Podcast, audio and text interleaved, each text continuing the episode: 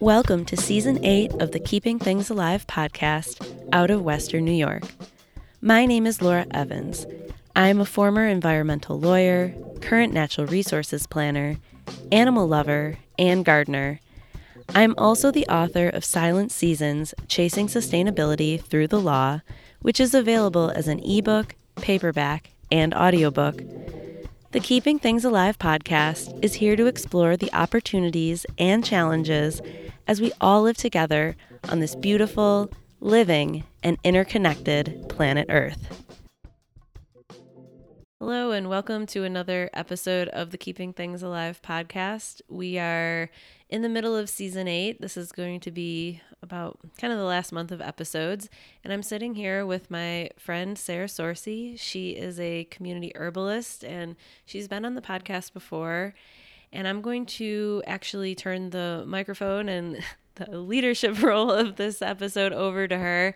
Um, I've asked her to interview me for this season just to get a different perspective on what I've been up to and yeah, instead of me like monologuing into it, I wanted to uh, be with a friend and a person who I really admire to ask me questions. And that way we can have a, a new form of a conversation. So thanks, Sarah, for being here and doing this with me. Yeah, I'm excited to be here, Laura. I've always enjoyed being on the podcast. And yeah, I know this has been kind of a big year for you with the release of your book, Silent Seasons, a year ago, and kind of some transitions in the works right now. So I mean, this feels like a great time to get to look into that a little bit together. Yeah, thanks. So, um, congratulations on your yeah one year anniversary of your book. And Thank you. I'm just curious, like when I think about writing being a pretty like solo activity.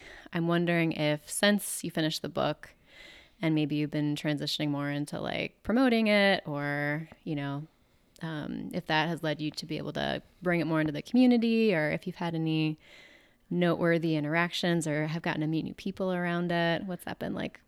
Yeah. Um, so it has been one year since Silent Seasons in paperback and ebook has been here. I think it was like September 22nd or September 30th. I forget.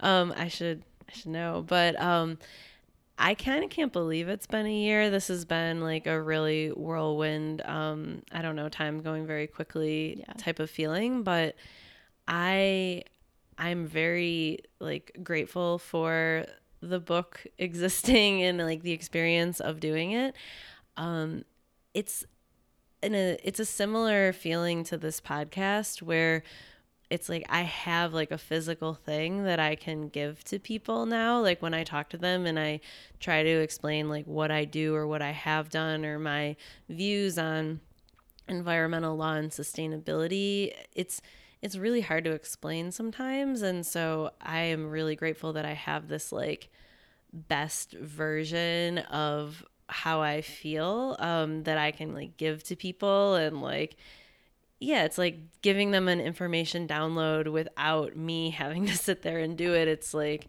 I can yeah, kind of multiply that and it's and so that's been really powerful um, and it has been just a really it's always a good thing to talk to people about and they're definitely very curious. And then you can also there's also the ability to i mean sustainability climate change environmental degradation all of that is just it's it's definitely like amping up in intensity which i say that's like one of the purposes of writing the book is that more and more people are wondering what's going on and what has been going on. And i think that my book speaks to that pretty well. And so that's been a good way to interact with people. And then there's also like so many different festivals or events, or like, you know, there's a reason to speak. Um, there's a reason to reach out to different groups. Like, there's just this like physical excuse. And I feel that way about this podcast too. Like, I'm like, do you want to talk to me about being on the podcast you know it, there is like there's like an opportunity to like share information or share space with people and so i'm really glad that I created that and did all of that. Um, and that being said, I think this will go into more of like lessons learned, like we'll talk about later, but I also don't think that I've like fully tapped into like the reaching out part of people. And, you know, I'm trying, it's still to me like, you know, a new book in a way. Although it is interesting, like as time has gone by, how like still I did write it in 2021 and we're in 2023 now. So, um, yeah, I I really do. Um, I think that there is like, you know, some untapped just with like all of the transitions of my life i haven't like really shared it as much as i could um, but when i do it has been really powerful and i've gotten a lot of really um, yeah just important feedback um, from different people my my mom had her 50th high school reunion this year and she ended up like you know buy buying some books and giving them to certain classmates because like the you know the dinner of the first night like they were like they had worked in the environmental field and stuff and so you know she was like oh my daughter just wrote a book about that and then i was able to like email with them like in the mm, future cool. So i really do like that um, but yeah it's also it feels like there could be even more. And even just recently i've been able to like share my book with people who are actually doing like climate justice organizing work and that feels really good because those are the people that i like I have multiple like intended audiences for the book, but people who are really like involved in um, climate and environment advocacy, like I do want them to know what I know and and kind of keep that in their mind. So yeah, yeah, oh, that's great. I'm also curious, as somebody who enjoys writing too, um, like looking back on the process of like writing and publishing and um, all the pieces I'm, I don't think I'm really aware of, of like what goes into publishing a book. I'm just wondering, yeah, do you have any kind of sustainability lessons that like came out of that process or like things you might do differently or? Well, it kind of goes into what we were talking about before we started recording about like procrastination and deadlines and like what that means and if they're like just a pure source of anxiety or if they actually do help you get things done mm-hmm. because I never would have been able to write that book without being in like a program where I had like a um, a teacher who was like teaching us a process and then I had a development editor who was like actively helping me develop the story and then I met with her every week and so I had to turn something into her. Um it's good accountability. Yeah. great accountability mm-hmm. and like i you know it was like there was a schedule like my idea of the book had already been accepted and so like this was the track and um so i just like i had to do it no matter like what was happening and going on and and so now that I'm like, yeah, done with the process, it's been a year. Like, I do have like other ideas for books to write. Um, I've said this, I really want to write a book about animals, but I have found myself like avoiding like actually sitting down to do the writing because I do have a process now, but then I remember the process being really intense. And it also did involve like, other people like holding me mm-hmm. accountable. So yep. I think it really does depend on the person. Um, I really did love at the end of writing the book how I had really gotten into a writing practice. Like I woke up every morning and I wrote for an hour, like, and that did become part of my routine. And then once I got into other stages of the process, um, I kind I did lose that, and I I do that should should i don't love that word but um, i want to be writing as a practice more every day.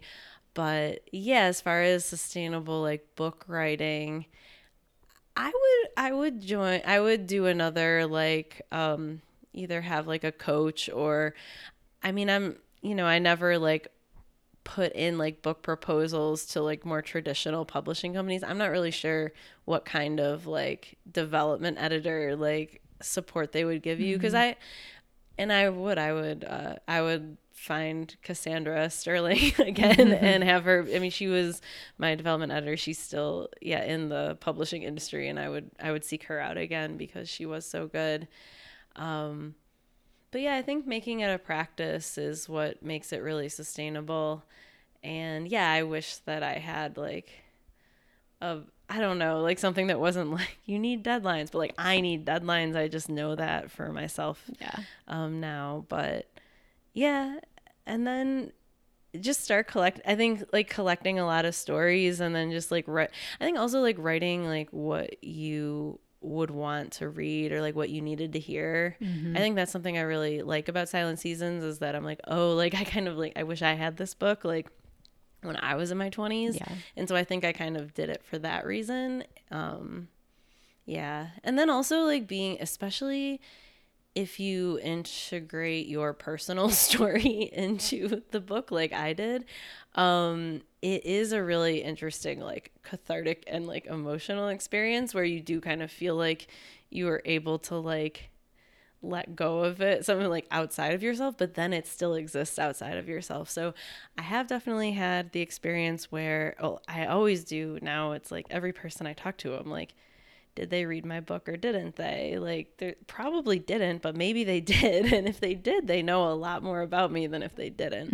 And so that, and you know, people don't always tell you. Like, so I have these awkward moments where I'll like ask people.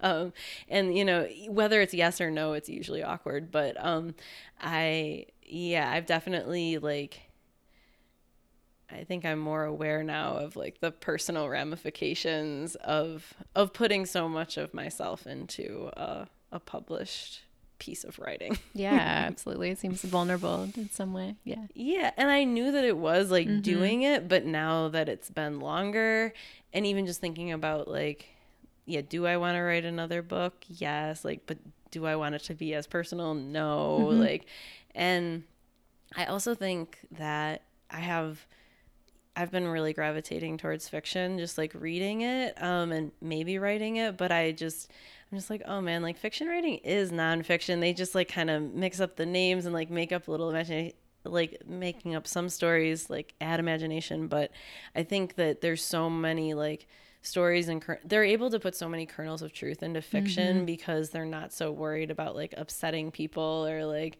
whatever. So I, I don't know. That's also in the back of my mind. It's like, how could I write like sustainability fiction or something Mm, that's like cool. that. Yeah. Yeah.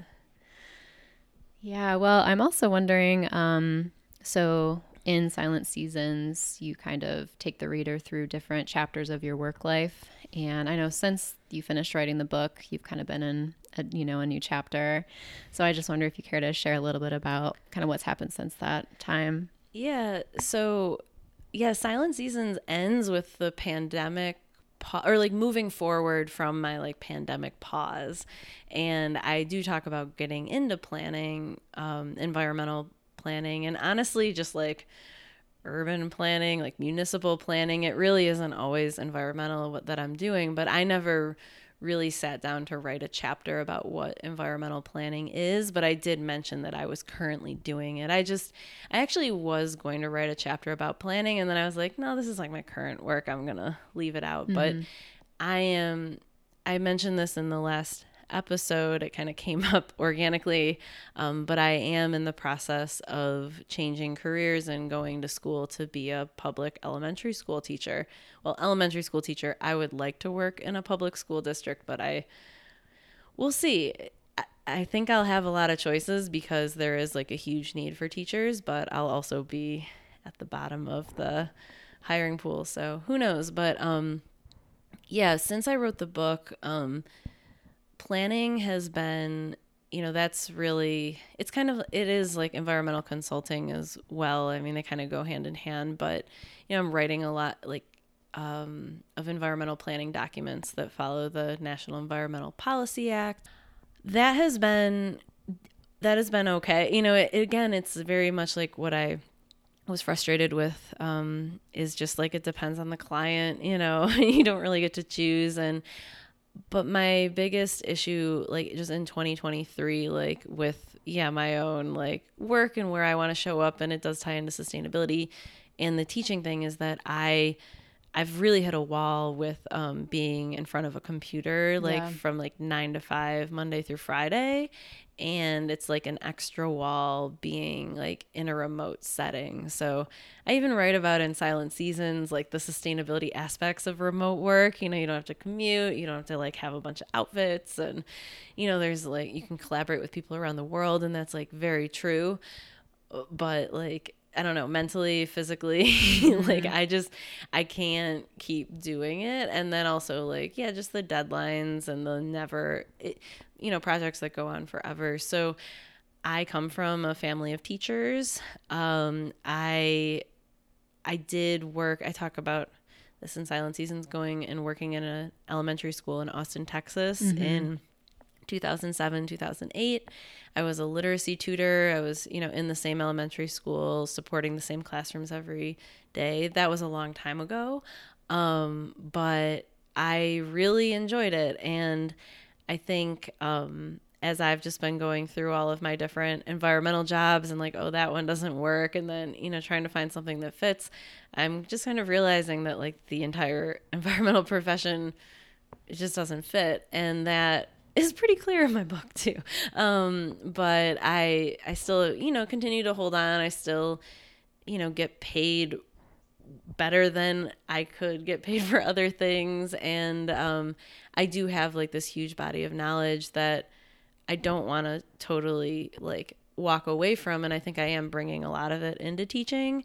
Um, but I also am looking forward to still doing uh, podcasting and writing and gardening in the summers and having the summers be more like keeping things alive focused. Um, so, yeah, I don't want to stop entirely, but I am excited about being in a classroom, working with young people. And yeah, like I've been thinking about this now for probably a couple of years, but like very seriously for the past year, like looking into programs and things. And I I really do enjoy young people. I think so much of my environmental work is for younger generations and it is just it feels important for me to be kind of applying all of my sustainability knowledge and experience and yeah cooperation collaboration like in an actual setting in my community mm-hmm. instead of being like isolated in a room in my house and like you know just sort of like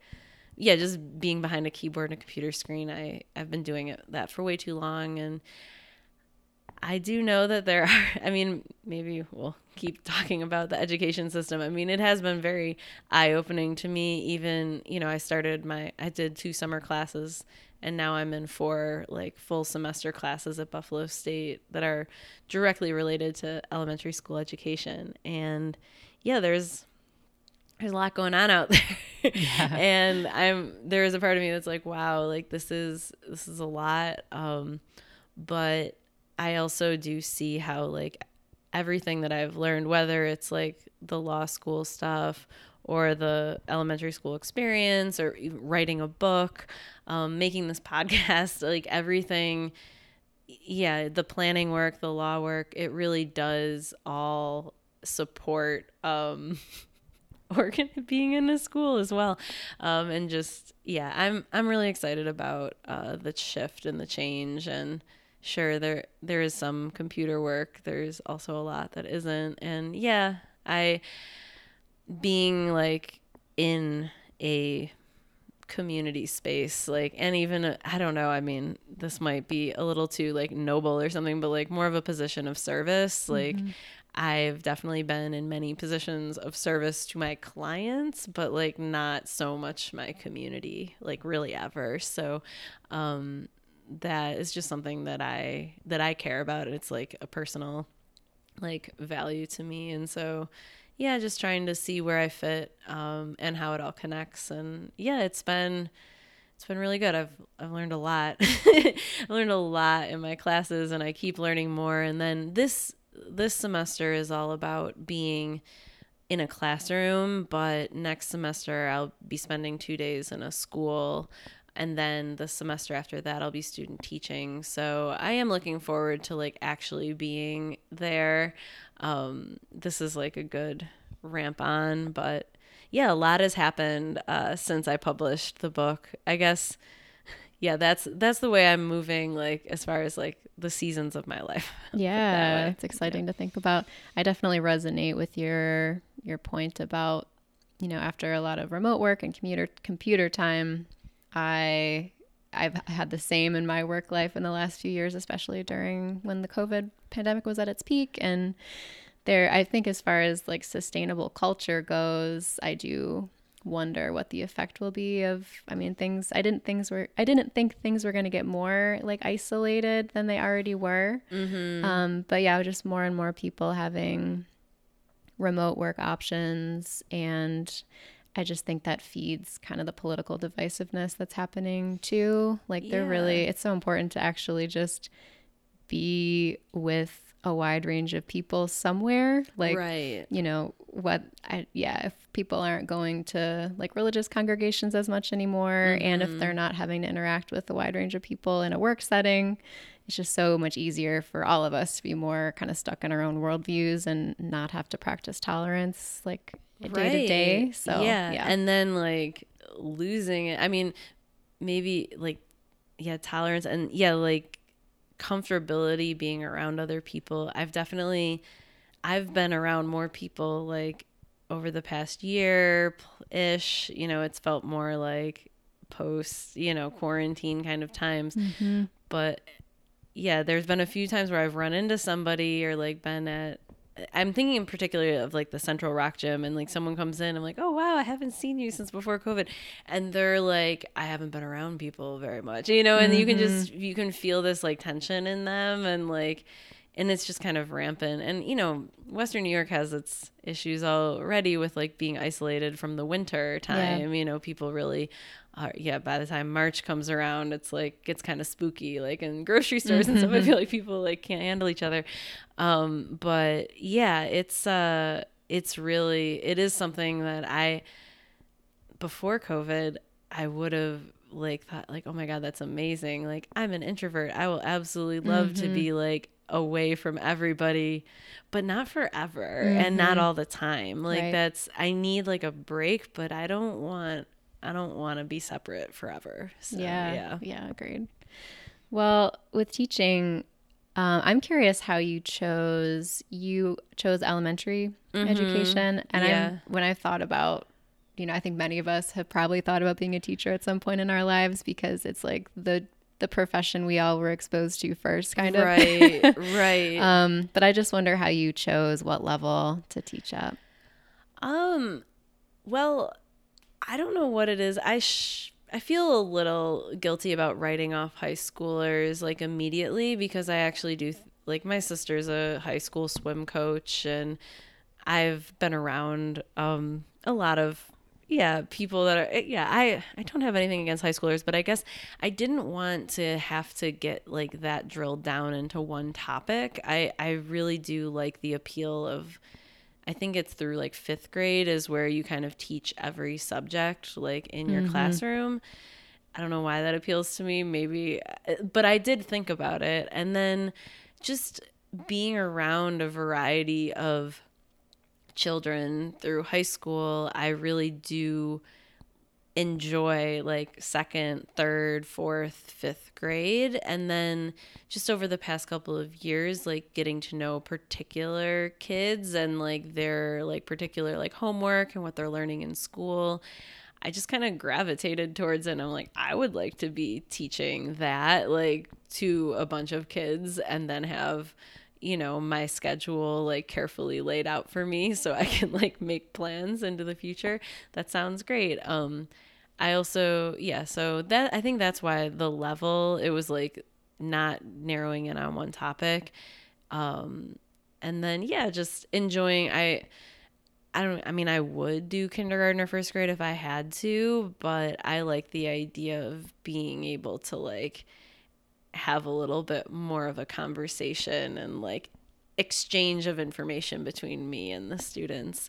Um and I I don't know there I mean this yeah, there's still like more of a love of learning when they're that is mm-hmm. not for everybody, but I just I think that it would just it seems like a very important age to, for like them to just you know have like adults in their lives that like you know provide them with honest information that like you know they can use to like move through life and like what's happening like in in school and you know in life today i don't know that's sort of where i went with it Yeah, I hadn't really thought about.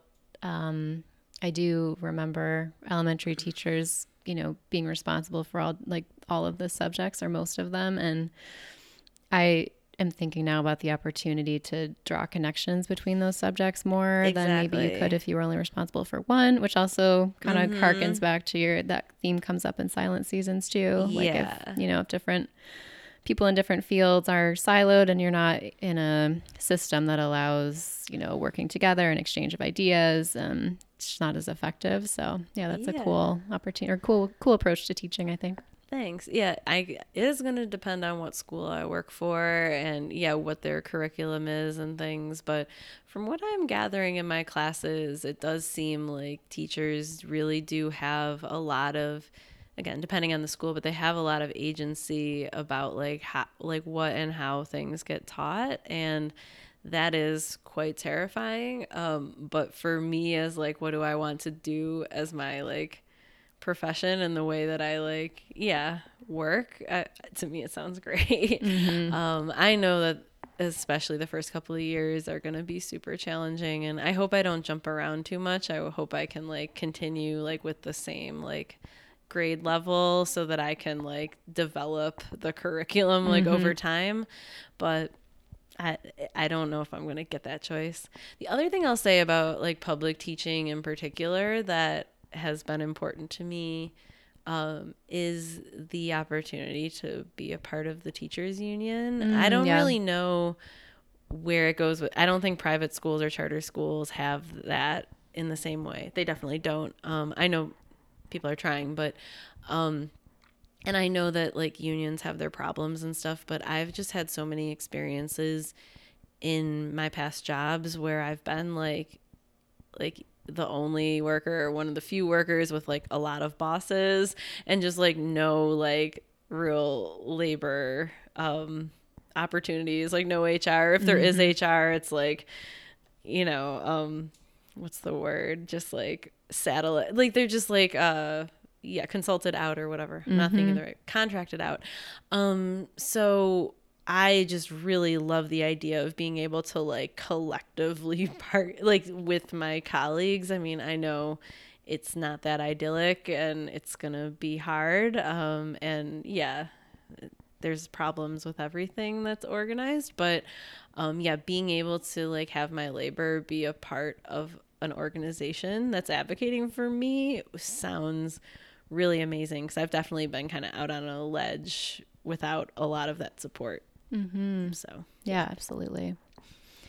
Cool. Well, I'm wondering, yeah, if there's anything else you're interested in just sharing or anything else on your mind in this season of of life. Oh man, um so many things. I would say right now one of my things that's on my mind and it you know ties into this podcast and then politics and stuff is just like and this has been an issue for me for a long time but like media and like where I get my information. Mm-hmm. I mean obviously this has been a huge problem that people continue to like talk about and worry about and try to work on but I, you know, like just this past weekend, there has been a new, well, new um, war, right? And then, like, the presidential election is going to come up next year. And I really don't have a lot of, like, nervous system tolerance for like mainstream media right now. Um, I can just tell like when it's on, I like turn away and avoid it or like go away.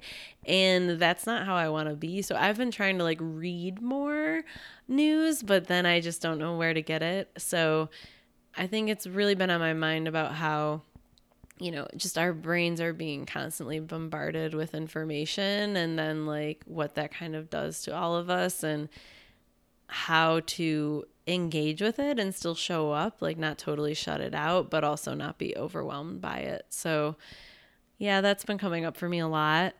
Um, yeah. that also makes me uh, one topic I hear talked a lot about with media right now. I took a, a journalism class this spring, and you know, Chat GPT and AI was one of the topics we ended with because it's becoming more and more relevant to journalists, of course. Right. Um, I wonder if that's come up in your work at all. I mean, I'll be honest. I did, I was working on um, a project that was having me like, you know, list out and describe like climate change vulnerabilities for a particular town in New York State. So I asked ChatGPT and they responded with like a beautiful answer and that was great but then i'm like okay like what, what was your source mm-hmm. you know mm-hmm. and they made it up and then i just couldn't use it so i like i mean i'm sure that there are interesting ways to look into yeah using ai and chat gpt to do like environmental planning i haven't thought about it like hey like chat gpt like write up a lesson about you know X or whatever um, to teach third grade students about Niagara Falls. You know, I could do something like that. Um, I haven't tried that yet, but yeah, right now with the straddle of my work, um, there's definitely between planning and teaching. There's definitely I to me I see it like as an opportunity to like potentially like enhance your creativity or whatever, but I do think that like there's still it's still really like more like valuable and genuine when there's like human creativity like behind it as well. Um, and then just totally separate from AI, like I think I've definitely heard people talk about how like just being a creative person and like really like committing to your personal like writing and painting um and you know graphic art or whatever is really important to like in the face of AI like to still really foster human creativity so yeah it hasn't really gone too much I mean there's so many different forms of AI also I think maybe in the way that it hits with planning is just in the large amounts of like data that it can go through like US census data mm-hmm. and like mm-hmm. that comes up in my work a lot like I'm I'm often researching and writing about a particular place and like what's happening in the environment, but that includes like the people. So doing a lot of like socioeconomic evaluate analysis and like describing different places and the people that live there and I mean, it is really amazing, like the software, like how quickly we can um, pull information about a particular place and yeah. like health outcomes, age, race, like average income. And it's all based on like data that isn't perfect, um, like US Census data and American Community Survey, but it's pretty much the best that there is, mm-hmm. like at least standardized across the country. So, um, yeah, I think that there's like huge amounts of potentials, um, but also like, yep, can't I can't use it if it makes up its sources. yeah, I have the same. I've you know, tried it a few times when I'm working on like a class and maybe just want to like if I have a question on my mind to teach about like, you know, what what um, angles have I not thought of? So I'll like type the question in. But yeah, I think at a you know during a time when learning how to source well is more and more important with you know just the right. poor like whatever yeah poorly uh, poor sourcing in general. Yeah. Like people yeah. don't really know, and like to... bias stuff that's like made to look legit. Right. Exactly. Yeah. Um. I, yeah. I feel like the best way to use it is like, oh, that's an idea that I will now like search for a legitimate source about, like just this one piece. Mm-hmm. But yeah, I really hope it doesn't lend to um, just like considering any information on the internet legitimate, right. which of course it's not. So yeah. Well, um yeah my friend was like summarize silent seasons by laura evans and hmm. it goes into ebooks and it, it did a decent job. Yeah. I was like oh shit. I know it's crazy. Yeah it's five seconds and it summarized my that's book. pretty wild so, yeah. yeah i don't know. It's been interesting. I guess I just want to also bring up things that have been on my mind, like just because, yeah, we're talking and like plants have been such a big part of like both of our lives. But I, I would say like, yeah, gardening's been on my mind a lot. Like it's October, so I'm like, har- you know, the garden is coming to an end. I'm like harvesting what I can and like reflecting on what I harvested this summer and like, I like it wasn't it wasn't I did not do well with squash. I did amazing with tomatoes. I totally like I cut back my beans too much and then they didn't produce very much. So I think I'm just having reflections on and even today before we recorded you were like you said something about like oh well, we got the oh the acorn squash was like from the farm mm-hmm. because like they're hard to grow and so I am always talking about the importance of like gardening and like cooking for yourself, like for sustainability.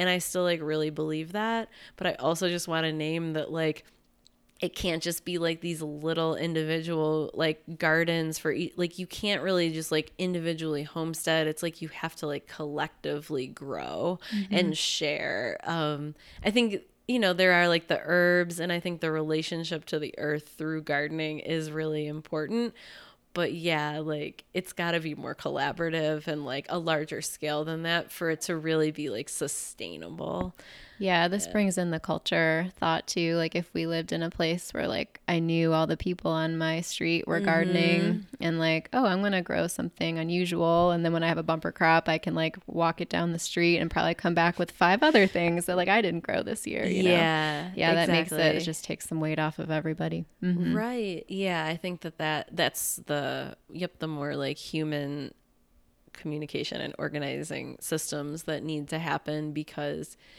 yeah, it's like what I have been talking about with gardening is sort of like level one, um, you know, connecting like to the earth, eating what you grow. But to really get to this like sustainable thing, yeah, it's like with your neighbors and um, people you know, and yeah, just having like larger, larger production methods, or like yeah, like finding the organic farm and doing the CSAs, because yeah, we're just we're not gonna be like just growing our own food individually. Mm-hmm. Like it's not happening. Um. this year in our garden, um, my husband Patrick planted. He wanted to try dry beans, like rather than just like green beans that oh, you eat oh, fresh. Yeah, um. We planted a whole row of beans that we're gonna like save, and you know, like black beans or whatever. Yeah, yeah. Like, I'm curious about those. Yeah, what happened? Yeah. Well, my sense right now is that like when you think about paying like three bucks for a whole pound of them right like i feel like yeah once you get into gardening too you learn for yourself like what's actually worth growing because right. like wow you get so much lemon balm out of one little mm-hmm, plant you know mm-hmm. versus like oh it's just so much easier to like buy that one from a larger you know someone who is a farmer um, exactly but yeah how do you know if you don't try right right yeah and i do i keep learning more every year like I did. I mean, I think we should also, yeah, mention like your Lumia boxes. Like I grew seeds from that, and is it? I have. I still have like more seeds. Can I use them next year? Absolutely. Yeah. Okay. Yeah. So I feel like I learned a lot. I was able to like get a lot of lemon balm. Um, the marshmallow came up really beautiful. The fennel, but yeah, more space. Like I would just do things differently. Um, next year and I will. Mm-hmm. So yeah, it is like a seasonal yearly process and yeah, I think specializing in what you grow and then being able to collaborate with others would be really good. I have been so my big lesson learned from last year to this year is that you can harvest your herbs throughout the summer and they'll mm-hmm. get bigger and bushier instead of just harvesting them at the end. So last year I just grew them all throughout the whole year without harvesting until the end, but this time I've been like I've been making tea all year, like with my dehydrator or all growing season, and yeah, that's been that's been good. So yeah, I'm more of a I'm more of a tea herb person. I I mean, besides the tomatoes, that's really as far as I can get. mm-hmm, absolutely. Yeah. Well, yeah, it's amazing how much you can get out of a few herb plants. Mm-hmm. It's awesome. Yeah. So yeah. yeah, everybody keep gardening. I it is important. It's just it's important on a different level, I think, mm. than I kind of wrote about before. So, yeah. yeah, definitely keeps, I don't know, I think adding a little bit of beauty in life, you know, even if it's just a container or two, it makes a big difference for my mental health, also. Yeah. Yeah. Yeah. I think, yep flowers have been the bachelor buttons mm-hmm. in your Lumia box have been really amazing. And it is like it's so cool because the more that you harvest the more that pop up and they're still they've been blooming all year so. Yeah what a good I keep like harkening back to your sustainability lessons. That's a good like it's not a zero sum game. Like right. pick you take more you get more. Like yeah seriously. Like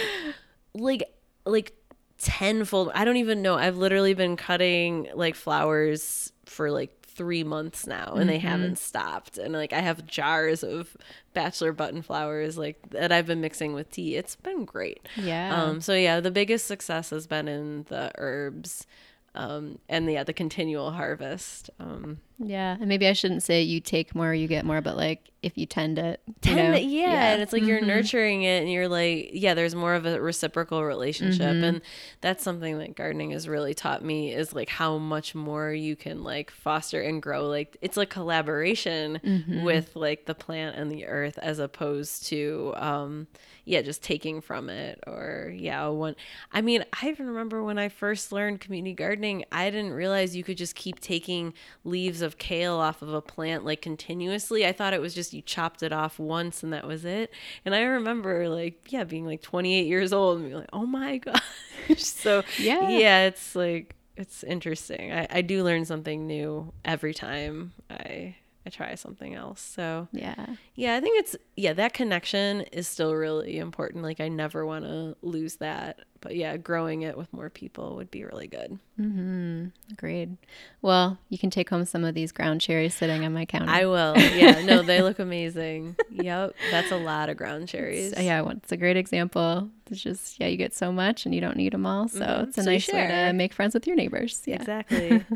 Yeah, Well, thanks. Yeah, Laura, it's been great to just get to pick your brain a little bit today. And yeah, anything else you want to leave us with? Or oh, would Oh. you care to answer the question you ask at the end of every? Oh. uh, I didn't I didn't think about that where I experience a world that's dying when born to take its place. Oh man. Okay. I really didn't think about this at all, but I will say something. Um I, I mean, I don't mean to take this like super I'm going to take it pretty literally. Like I really do see like I mean, just this like older generation of leaders, like, I don't know, immediately, like, I mean, I, I don't like to talk about other people unless they're elected officials. And I keep thinking on this podcast, I keep thinking about Mitch McConnell, like, kind of like just like zoning out in the middle of his speeches and like just being like clearly like very, very, very elderly. Like, you know, tip of the iceberg is just to say that. Mm-hmm. And then like he's like one of many, like in different, like in politics, but also like in media and entertainment and sports and like all these different industries where like concentrated at the top are like some very, very, very, very elderly people. And I think that like, yeah, their world is dying and like one that is much more the world that's taking its place is one where like younger generations are like taking up space like in the culture and hopefully in power but you know there are like big holes to fill. I mean even in this like the teaching realm that i'm getting into like the reason that you know there's such there is a huge need for teachers because so many people are retiring. I mean you know that's mm-hmm. like it's just like a it seems like the you know i hear people talking about you know different generations and baby boomers all the time but like they really are like phasing out of the workforce like really hard right now. And i think the the psychology that they bring to the workplace the um, culture and everything is dying like it's going away. And so what's coming up is like a lot of people who've never had the chance to like have power make their own choices before. And i think a lot of us and a lot of our generation are just like whoa like people have been telling us what to do like our whole lives like what now? And like yeah it's definitely been framed to me of like yep being in my 30 late 30s like you can round up to 40 like that's that's the adult age. And so like i really do think yeah maybe like personally for me then like sort of like how i've shown up as like a child and a teenager is dying um and then what's taking its place is like more of an adult version of me so what that looks like on the day to day kind of varies but um yeah i think that that's um that's what i yeah that's how i'd answer that one Yeah, that's exciting. I just had a vision of you like surrounded by kids and community in a school. That feels like a pretty good, yeah, Yeah. direction to be heading. Thank in. you. Yeah. I'm excited about it. Yeah, I, I think I've definitely shown up as a kid for like, and then treated like one. And that's been kind of an issue looking younger than I do, but also just showing up that way. So, um, feeling, yep, more empowered, um, because of what I'm doing, but then also just like the reality of time, you know, mm-hmm. and the mm-hmm. reality of aging. Like it's just it's a part of life, and I I'm definitely grateful to be older um, because it means that I have all this experience and I've seen all these different things. But you know, to really use it and apply it to a new chapter mm-hmm. is is a lot. So, yeah, but I'm excited. Yeah, I'm excited to to hear more as it comes along. Definitely. Thank you. Thanks, Sarah. Yeah. I appreciate you being here and um yeah, it's a I think this season is winding down. I have a few more. Um, but then yeah, we'll just have to get together again next season. So, Sounds good. Great yeah. to talk to you. Thanks. Bye. Thank you for listening to the Keeping Things Alive podcast. For more information about sustainability, this podcast, and my book, Silent Seasons Chasing Sustainability Through the Law, please visit www.keepingthingsalive.org.